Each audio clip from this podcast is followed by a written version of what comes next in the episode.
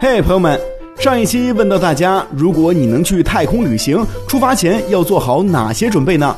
除了要挺过晕船期，适应失重的感觉，穿好纸尿裤，带上辣椒酱，吃重口味的食物之外，我们还需要解决下面的几个问题。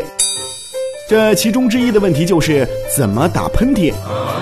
如果你看过《银河系漫游指南》，一定对这句话印象深刻。毛巾对一个星际漫游者来说是最有用的东西。就打喷嚏这件事来说，这句话非常正确。你在地球上打个喷嚏，细菌会落在地上被阳光消灭；但是在太空里，喷出的致病菌会一直漂浮在空中，迅速繁殖，极容易传染疾病。在 NASA 有记录的一百零六次航天飞行中，就曾出现过二十九个传染病病例。所以你打喷嚏前千万别忘了用毛巾捂住口鼻。那打喷嚏的问题解决了之后，我们应该怎么打嗝呢？嘿嘿，这个答案呢，就是用手推一下墙。这个动作可能会让你一头雾水，但是如果你不这样做，打嗝很容易就会变成呕吐。因为失重的缘故，你胃里的物质不再是乖乖的待在胃的底部，而是均匀的分布在胃里，所以你需要在打嗝前用手推一下墙，利用墙施加给你的反作用力来代替重力，把胃里的物质固定住。这样就可以只排出胃里的气体，正常打嗝喽。这打嗝的问题解决了之后，接下来我们去解决怎么洗澡这个问题。在失重的环境下洗澡真的是一个麻烦事，水会四处乱飘。但是你别担心，科学家们早就有了解决方法。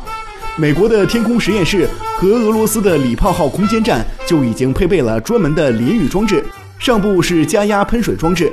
下部是由防水材料制成的封闭圆筒，宇航员进入浴室关严接缝处就能够洗澡了。但是为了避免口鼻进水，你在进入圆筒型的浴室时，千万别忘了带上口鼻呼吸罩。这呼吸罩的管子会与外面的空气连通，让你畅快呼吸。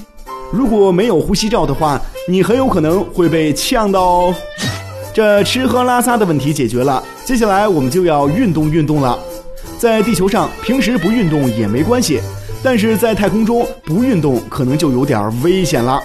失重会导致骨骼和肌肉流失，患上骨质疏松等病症，必须依靠运动来维持健康。因此，在太空里，我们每天都要锻炼两个小时。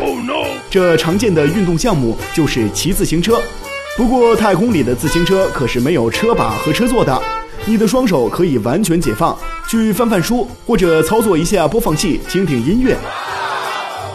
好了，现在你的基本生活都解决了，可以专心享受太空之旅了。最后再来问大家几个问题：如果有一天你真的飞上太空，最希望去到哪个星球？最想看什么样的太空景色？最想做什么事呢？欢迎大家在微信平台上留言哦。好的。